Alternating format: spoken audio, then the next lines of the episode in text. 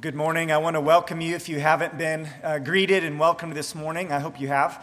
Uh, my name is JD Summers. I serve as pastor uh, alongside Stephen Parkin here at Redemption Hill Church, and we're thankful you've come here to worship with us this morning.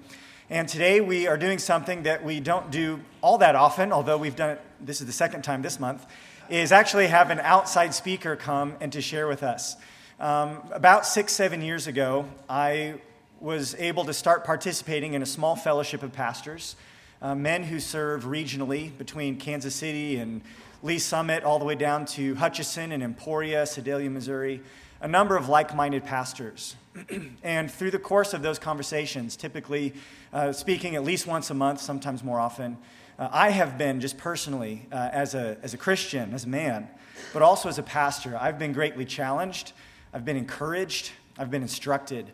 And through the course of those seven years, I've come to be friends with several of those men, and Dave Hintz is one of them. And so he's been a personal blessing in my life. He's someone that I've been challenged by, encouraged by. I've received helpful counsel and wisdom from him, and he's become a friend. And not only do I get the privilege of talking with him, being a friend of his, uh, we've gotten to take our men down to his church uh, once a year for the Ironman Summit, so many of you have benefited from his ministry. And now we get the chance to have his daughter Julia worshiping with us here. Some of you have gotten to know Julia this year. She's a freshman at the University of Kansas. And today, uh, Dave is going to come and share with us. Some of you were with us during our Sunday school hour. You got a chance to hear his testimony of salvation, how he was brought to faith in Christ while a student at KU a number of years ago. Subsequent to that, uh, he not only worked with campus ministry, but was able to serve in Hungary for two years as a missionary. And for the past 14, 15 years, he's been pastoring at Flint Hills Bible Church in Emporia, Kansas. Um, but I know you guys, and you know me, and while we're interested in that, we're more interested in Scripture. So I'm going to invite Dave to come. You open God's Word to us, and we look forward to hearing from the Lord this morning.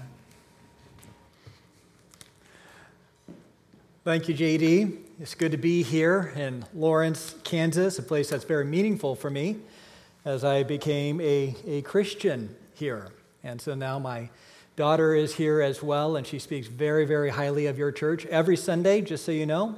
I have a Life 360 app, but I always trace her right here. I'm not a I'm not a helicopter parent. I prefer the term drone parent. So I have long term surveillance where I can see how she's doing.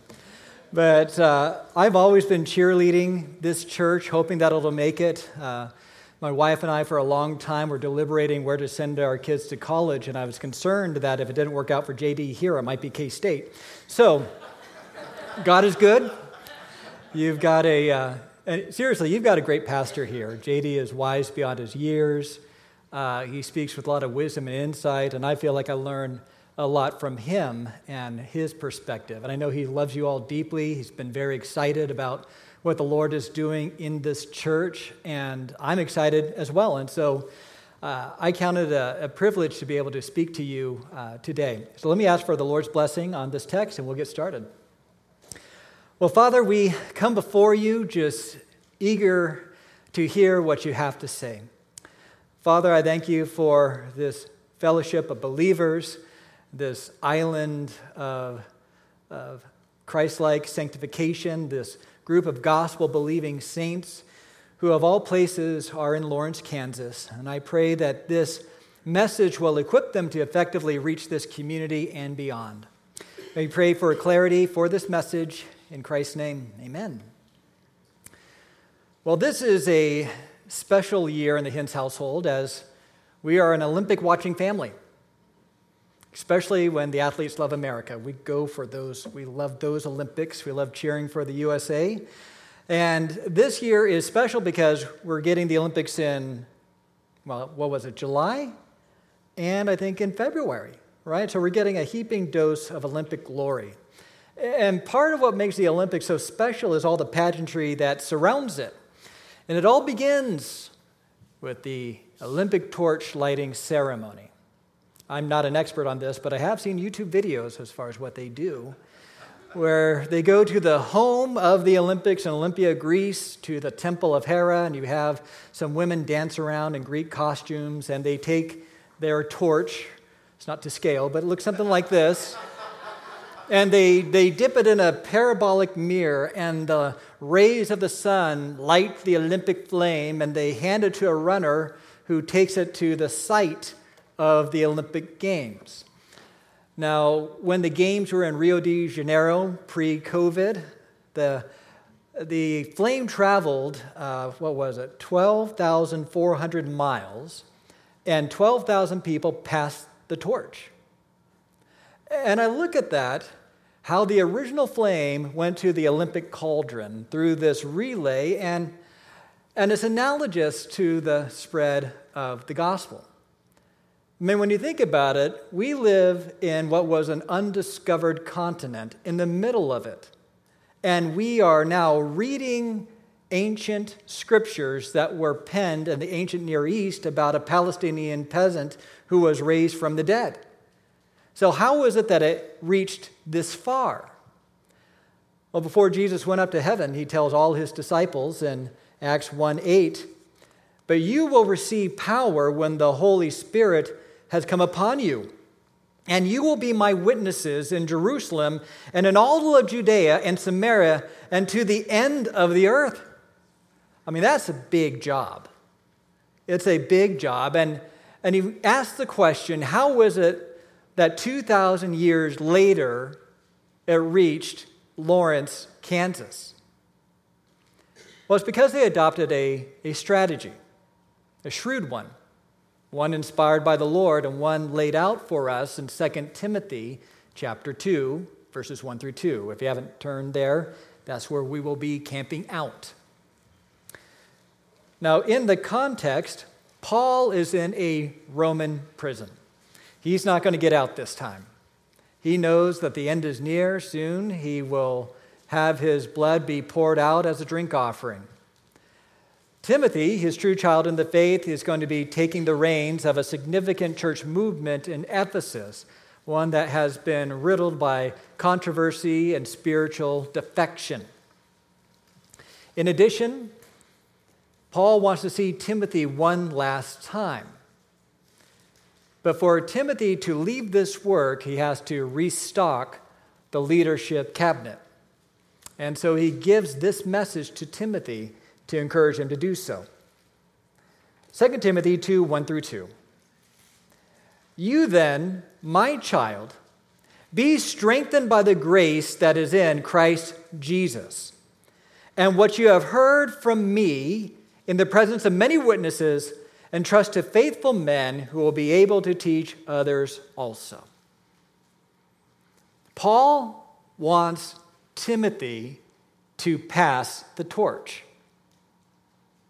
He foresees generations of people after Timothy who will carry the gospel flame and pass the flame of the gospel to other runners.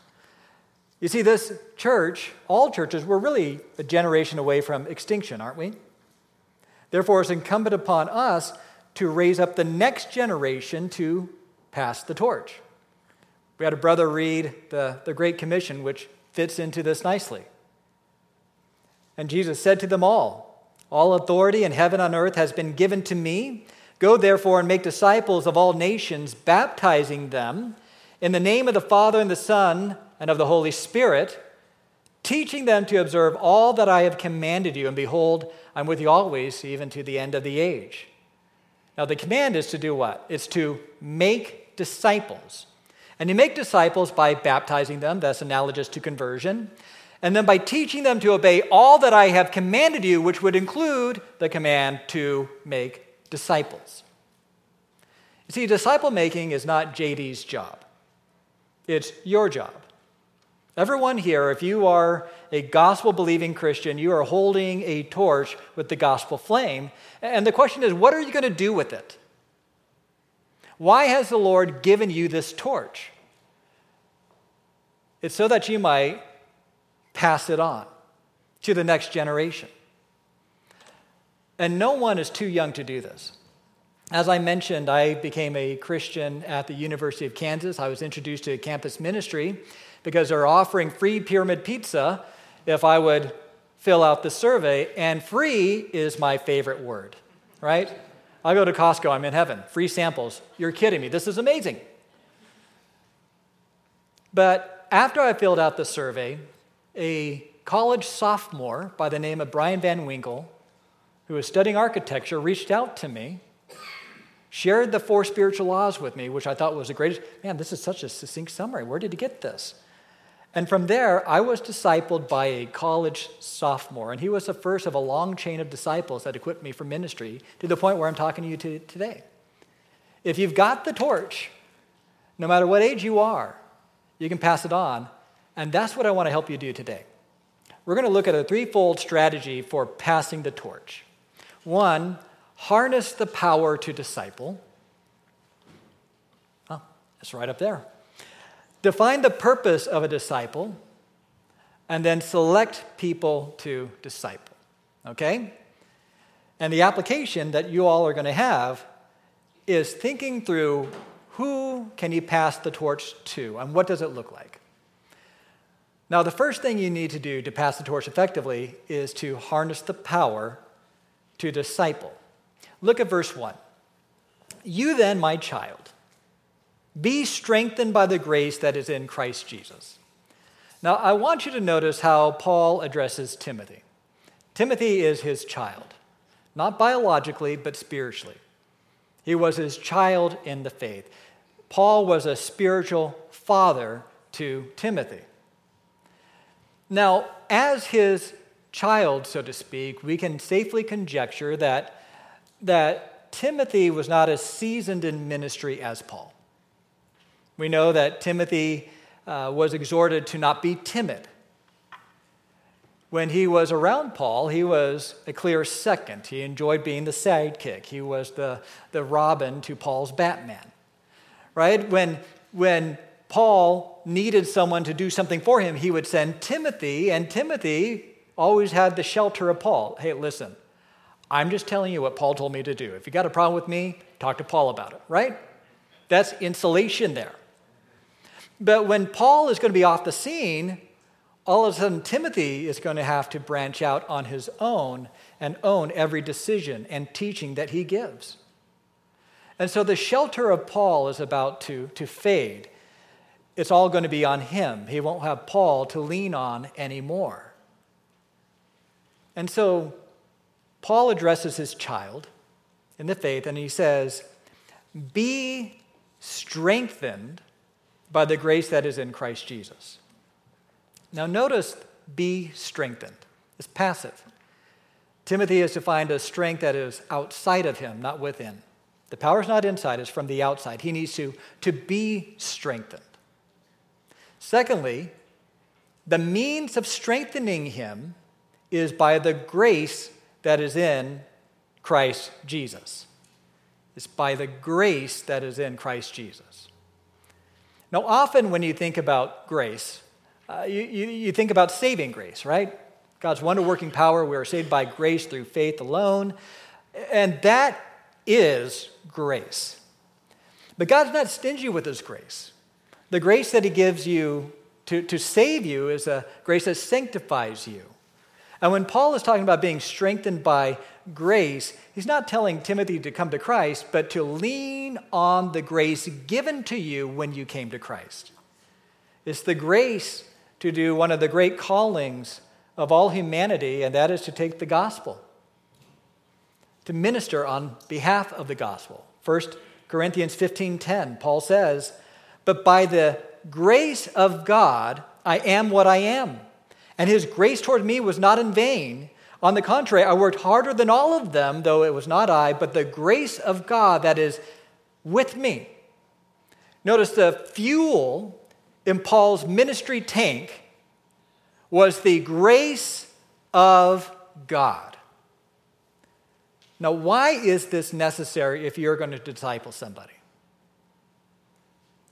How many of you think, don't, you don't need to raise your hand, but how many of you think, well, Pastor Dave, I mean, who am I to disciple someone? I, I barely know where Jude is in the Bible. What can I offer to somebody else? You see, there's a lot of people who, uh, who struggle with ministry perfectionism ministry perfectionism. And it's the idea that anything short of perfection is unacceptable.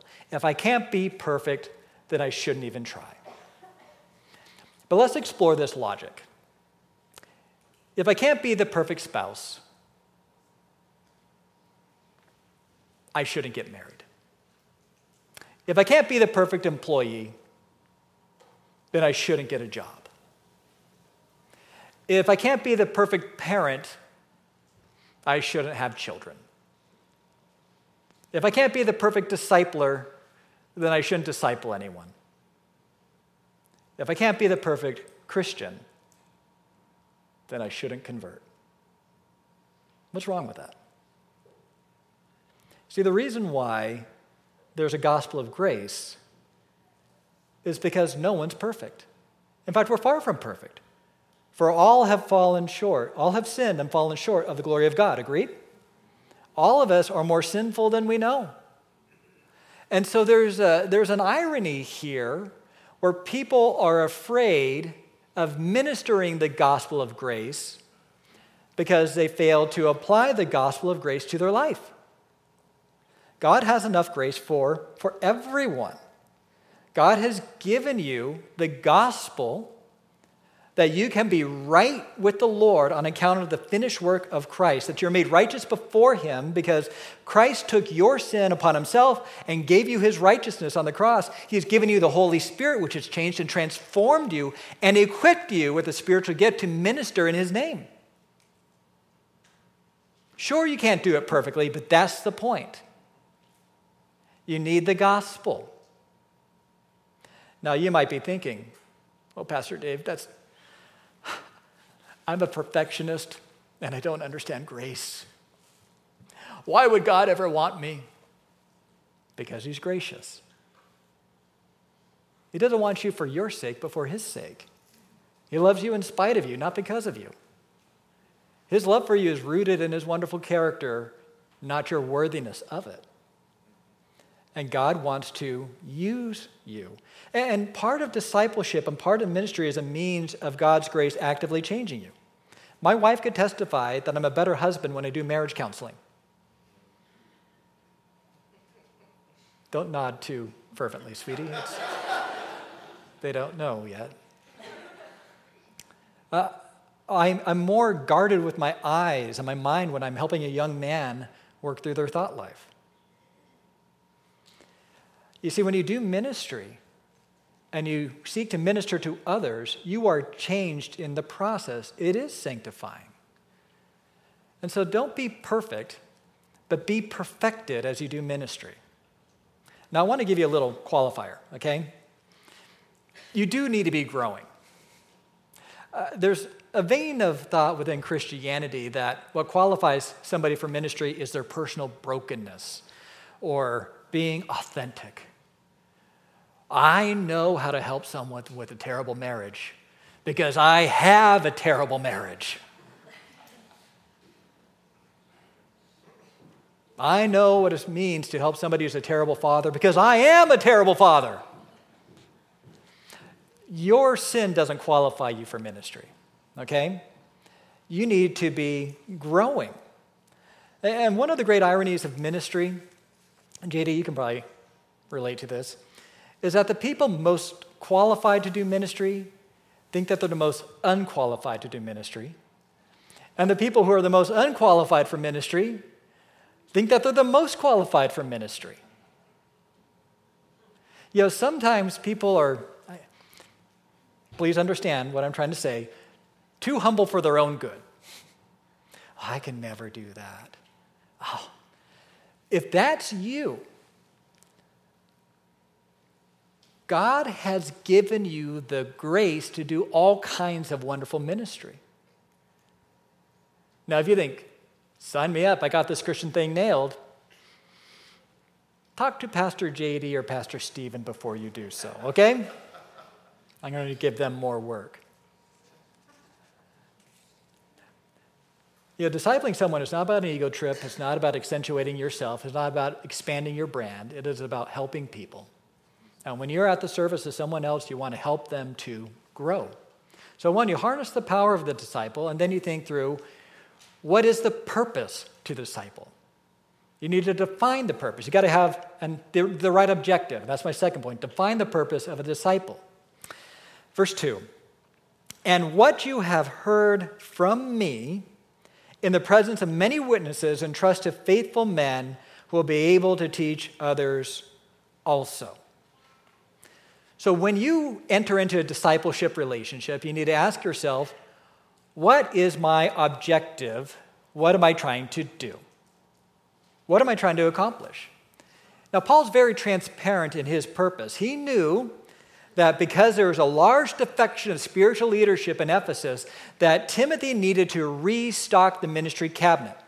He needed to raise up elders who would continue the work of the ministry. And that is why he tells him, And what you have heard from me in the presence of many witnesses, entrust to faithful men who will be able to teach others also. He wanted him to, to pass the torch. And what is the torch? The torch is what you have heard from me in the presence of many witnesses. This is a reference to Paul's public declarations what he said in the presence of Timothy, in the presence of others, the, the sermons and the messages that he gave. He tells Timothy, What I have said in the presence of many witnesses, you take that content and you transfer it to other people. This is the deposit. This is what he has been entrusted with. This is the content of doctrine and the gospel. And Timothy needs to make sure that what he conveys is what Paul taught, and he can look at some of the other witnesses. Do you remember what Paul said? Is this what he said? Is this what he meant? That is what's to be transmitted. Which is why Paul takes great pains to tell Timothy that you need to make sure that you're teaching the right thing. 2 Timothy 2:15 Do your best to present yourself to God as one approved, a worker who has no need to be ashamed, rightly handling the word of truth. Do you guys have any family recipes? Aunt Vivian's carrot cake, given to you from generation to generation. At some point in time, that index card gets kind of old and dilapidated, so you go electronic. You, you have to accurately transpose it to the electronic medium, and if you get a recipe wrong, it's no longer Aunt Vivian's secret recipe carrot cake. Right? The gospel needs to be transmitted accurately. And you know what? Timothy helped us with this effort. Why do you think we have two books written to him? Because he kept the letters and he shared the letters. I find it amazing that we can read the original writings of Paul by God's providence, He has preserved the scriptures for us. We have the original source material given to us in all its glory. And that was something that was handed down from generation to generation. We have a failsafe with the Bible. Now, when you look at the Olympic torch, the Olympic torch is specially designed because there were a few disasters in the torch relay. 1976 in Canada, where they were going to Montreal, rain came and it doused the torch. It made it all the way from Greece and got extinguished in Quebec, of all places. and so, when no one was looking, an Olympic official took a cigarette lighter, right? You can see French Canadians doing this, you know, and then just lit it again. Eh, it didn't come from a parabolic mirror, but you know, it'll work. But now they have a specially designed torch that has two flames. There's the, the yellow flame that does not burn quite as hot, and then there's a blue pilot light flame built into the torch. So if it goes out, they just click, click, click, lights again, same torch. You see, we have the fail safe where even if the gospel can be lost for a generation or two, we have the deposit in the scriptures. That's why being a man of the word, a woman of the word, understanding the word is the failsafe to make sure that you are transferring the deposit to someone else. Okay? So, to pass the torch, you need to have the torch. But then you need to find a runner to carry it when you pull your hammy. 2 Timothy 2 2. And what you have heard from me in the presence of many witnesses, and trust to faithful men who will be able to teach others also. Now, I want you to notice four generations Paul to Timothy, to faithful men who will be able to teach others. One, two, three. See, and this is not a new strategy. It's actually something that he picked up from Jesus. It is fascinating to see how Jesus prepared his disciples to reach the world. In Matthew 9 37 to 38, he looks upon the crowds, and this is what he says. He said to the disciples, The harvest is plentiful, but the laborers are few. Therefore, pray earnestly to the Lord of the harvest to send out laborers into the harvest. With an abundant harvest out there, he looks around and he wants more harvesters. And when you look at the book of Matthew, you see his strategy play out. First of all, you see how he calls Matthew, Peter, James, John, Andrew. They all leave their vocations behind and they follow Jesus. When you look at the major discourses of, of the Gospel of Matthew, they begin where Jesus sits down and he teaches his disciples. He wants to make sure that they get it, which is why we have the major discourses, incidentally. They remembered the word in the presence of many witnesses. In Matthew chapter 10, we see how he sends them out on a trial run. Go out and do ministry to the lost sheep of Israel. Now, he never forsook the crowds, but Jesus' ministry was focused on a small group of men. He ministered to them very intensely. And if you're to look at the numbers of Jesus after he went up into heaven, it didn't look so good, right? But he told them, Go and make disciples of all nations. Now, can you imagine being told by Jesus, See that big world out there? I know you've never left Palestine, but you're going to cross oceans, rivers, and mountains and tell all these nations about me. But lo, I'm with you always to the end of the age. There's the power there. But there's a strategy. Now, work with me here. This is for illustration purposes only. Let's say the Lord came to you in a dream and gave you a choice. You can lead one person to Christ every single day for the rest of your life. Or you can lead one person to Christ every year, but in the next year, the two of you will lead two people to Christ. Then the four of you, four people to Christ. See where I'm going with this? What would you choose? Every day or every year? Every year. In 34 years, you would reach the entire world population. In contrast, you'd reach 12,410 souls the other way. You see, there's a genius in this. It's not evangelizing everyone, it's making disciples of all nations, it's finding people to pass the torch. And what you want to do is you want to make disciples. You want to make mature Christians. You want to have people understand the depths of the faith. You want them to, to practice personal holiness, learn how to do ministry. You want them to become mature Christians. In fact, what's the difference between a mature human and we'll just say an immature human, a child?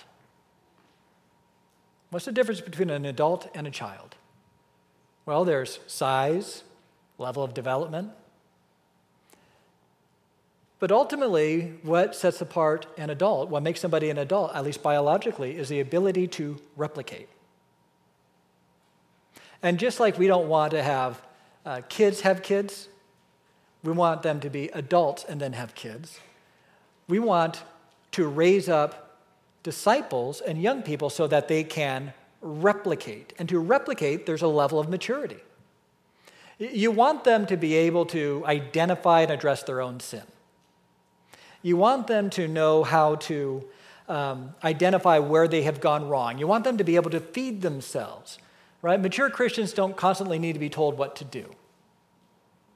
They know how to walk with the Lord. They have a level of maturity that allows them to replicate. And so you want to find mature Christians with the ability to replicate, and then you want to encourage them to replicate, give birth to more spiritual children. So that is the purpose. So we talked about the power, we talked about the purpose. Now we're going to talk about the people and the importance of selecting the right people to disciple. Verse 2 And what you have heard from me in the presence of many witnesses, entrust to faithful men who will be able to teach others also. Now, I have a friend who always tells me that when the student is ready, the pupil will appear. I don't know where he gets it from. It kind of sounds all feng shui, but, but it makes sense.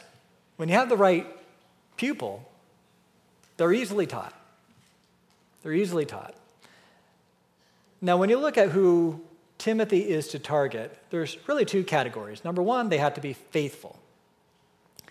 Now, to be faithful in the larger context where Paul is addressing the, the heresy as well as the immorality of these false teachers, to be faithful is someone who's faithful to doctrine, and not just knowing doctrine, but living it out.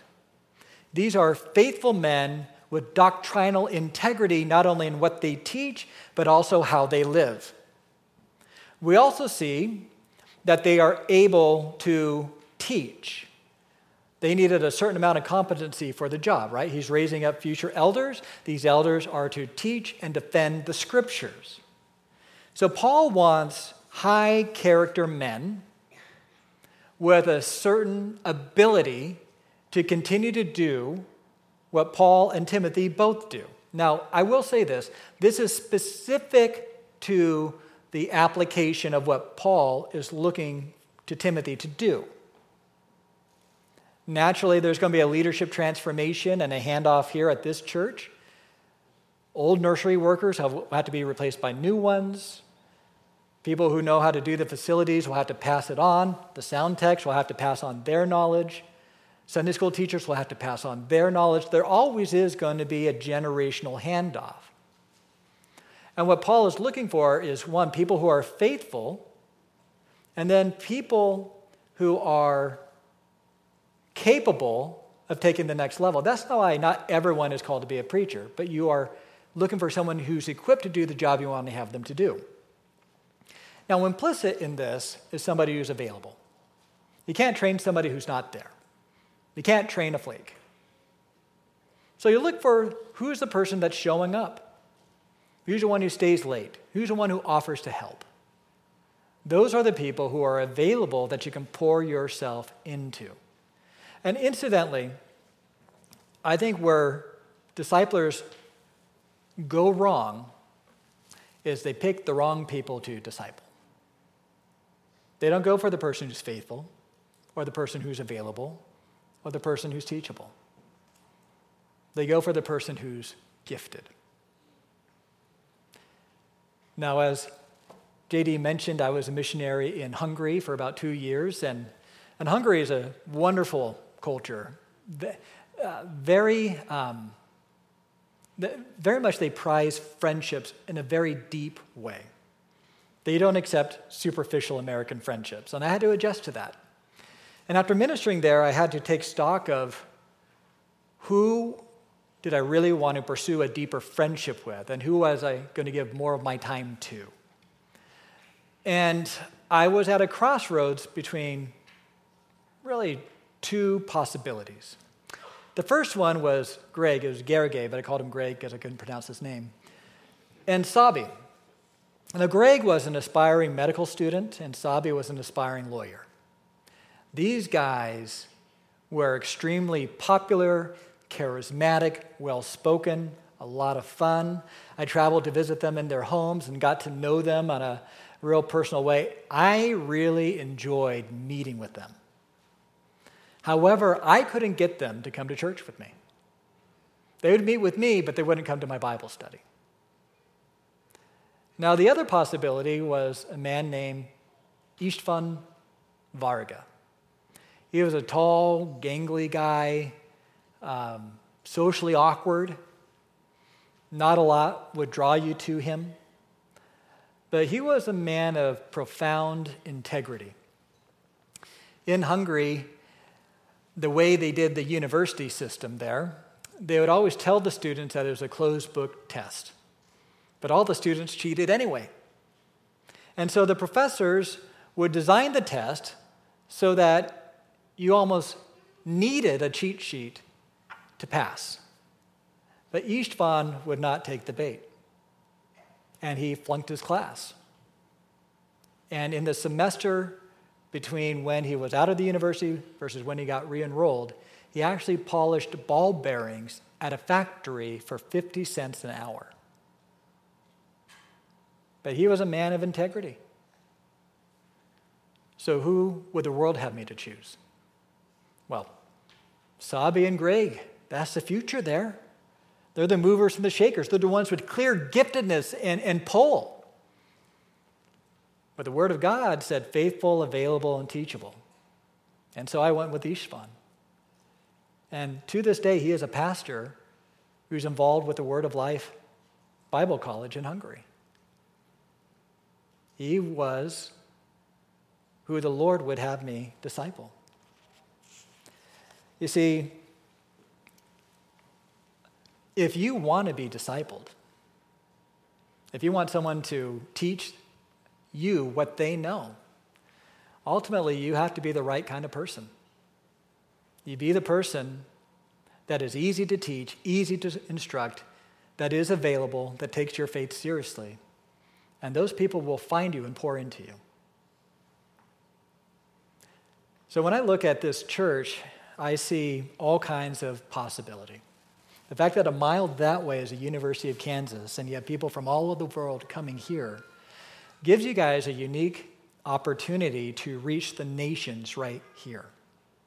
And part of the means of doing that is making sure that everyone here is equipped to pass the torch to the next generation right? To review the outline is to harness the power of to, disciple, to disciple, define the purpose of a disciple, and select the people to disciple. And, and this might seem a little bit overwhelming. Hopefully, you are all sufficiently convinced that this is what you need to do. But I'm going to consult the book of Dave right now. It's not in the Bible, the book of Dave. I want to give you five bonus uh, commands that I think will help you realize this in a practical level. Okay, the first command be the right kind of person. Be the right kind of person. If you want to disciple someone, be the right kind of person. Now, some of you might understand that, yeah, I want to be the right kind of person, but I'm not the right kind of person right now, so I, uh, I think I need to be discipled because no one seems to be asking me to disciple them. If that's you, good for you, right? You are self aware enough to know that you need some additional training. And so you go to Pastor JD and say, uh, Pastor JD, I, I really want to disciple people, but no one's asking, so I'm hoping that maybe you could disciple me. And JD says, Well, you know, you got a lot of potential and stuff. I, I tell you what, Brother Jed over there is a great guy. He's been married for 30 years. He's active in ministry. He's raised believing children. You know, I'll, I'll put in a word to him, and, and maybe you can start meeting with, with him. And you think to yourself silently, well, Pastor JD, you don't understand. I, I thought I was of a higher caliber than being discipled by Brother Jed. I mean, he's great and all, but he's, you know, look at the potential here. Well, keep that to yourself because JD knows your potential, and that's why he's sending you to Brother Jed. Because he knows that if you're not willing to be instructed and taught by Pastor Jed, you're not going to be instructed by him. Who disciples you shouldn't be a status thing. If somebody is godly and knows more than you in whatever area, be easily taught. Be the right kind of person. Secondly, focus on your family. For those of you with kids in the home, you have an immediate discipleship opportunity. If you don't disciple your own kids, who's going to do it? The school? Well, that's why we need to hire a youth pastor. No. Youth pastors can supplement your discipleship, they don't replace it. Be intentional about meeting with your children. Ask about them. You know what? You know, how's school going? Tell me about your friends. Um, check their internet history.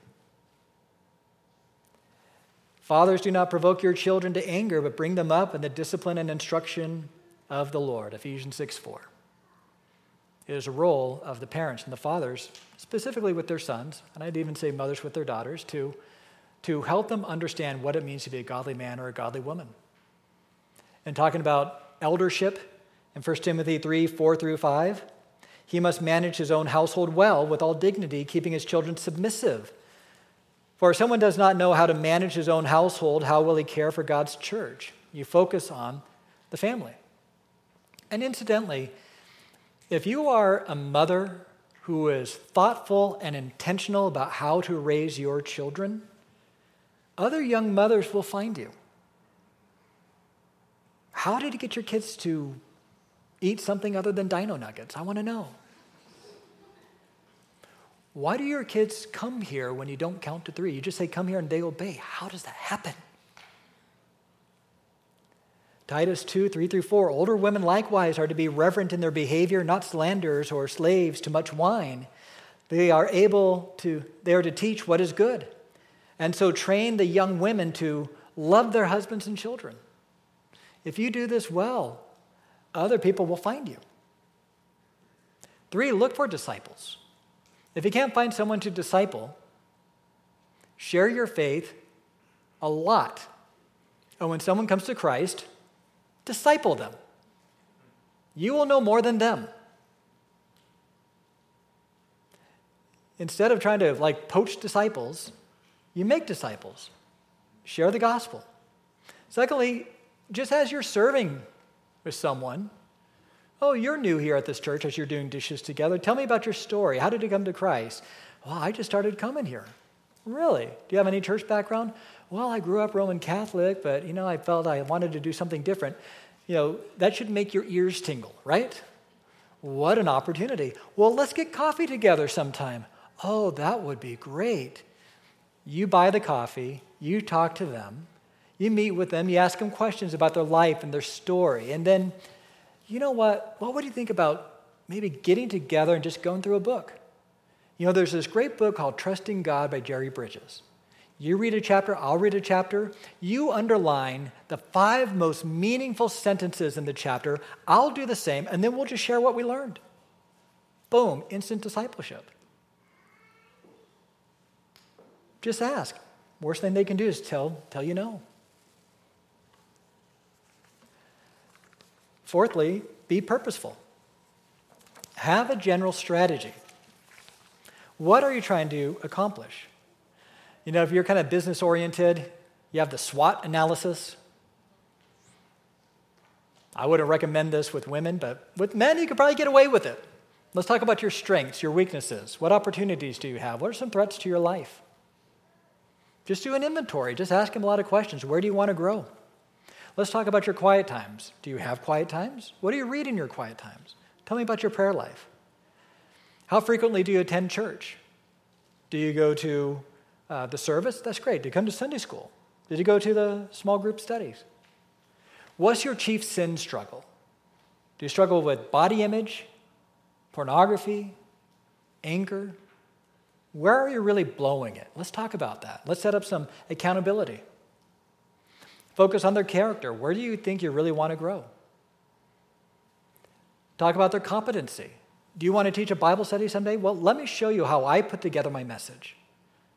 Do you want to work on the hospitality ministry? Well, why don't you shadow me one Sunday and I'll show you what I do? Do you want to do the soundboard? Hey, God bless you. I'll introduce you to so and so. And to do this, often it takes more work, doesn't it? Sometimes it's just easier to do it yourself, but to make something transferable, sometimes you have to be a little bit more thoughtful. Like we have an Ironman summit here, but we also have one in, in Owasso, and that forced us to write down every single thing that we do so that we can give it to another church so that they could take the torch. And then, fifth, you got to be patient. You have to have a church of patience. Right now, the youth guy at our church is giving his very first sermon. Pray for him. Hopefully, he didn't finish already. He has to stretch it out for another 15. But you know, for but somebody at church could say, "Oh, the youth guy, why is he teaching? We miss Pastor Dave." Well, they don't really say that. They're probably more excited about him than I know. but having an attitude where, isn't it great that this young man or this young woman is, is we're taking a chance, or yeah, it's not the greatest thing, but imagine what could happen as they develop. You allow rookies to make rookie mistakes. You see, in all of this, you're looking to to pass the torch. By the way, this would have been a better torch illustration than a pen. Where was this all my life?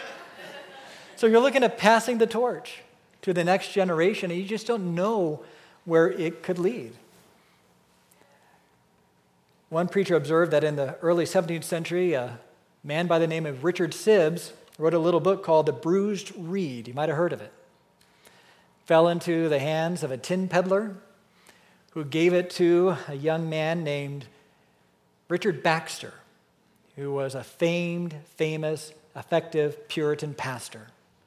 And he wrote a little book called A Call to the Unconverted, which fell into the hands of a man named Richard Doddridge, who then wrote The Rise and Progress of Religion in the Soul. And that little book fell into the hands of a young man named William Wilberforce. You might have heard of him.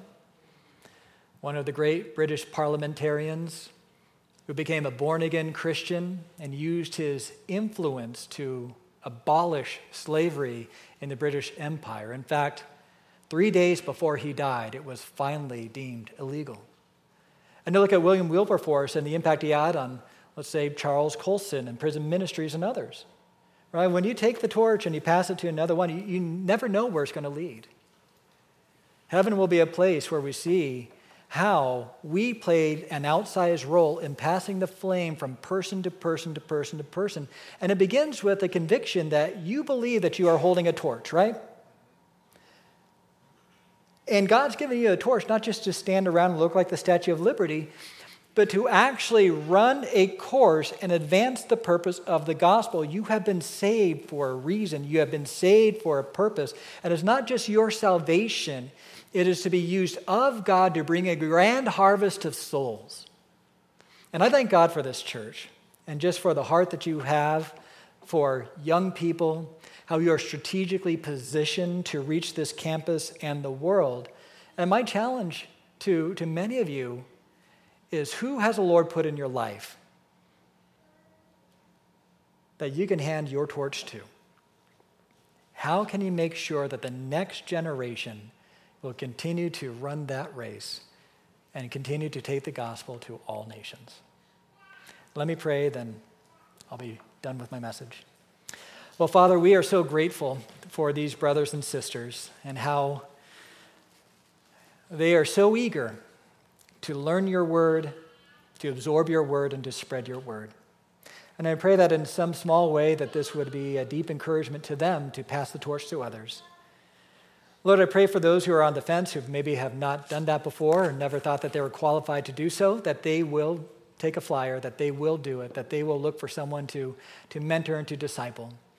I pray that there'll be some young people here who will be hungry to be discipled, who will want to grow, and that there will just be a, a beautiful, wonderful, um, symbiotic relationship between the discipled and the disciplers that will just help both of them grow closer to you and to spread the gospel of your glory to all the world.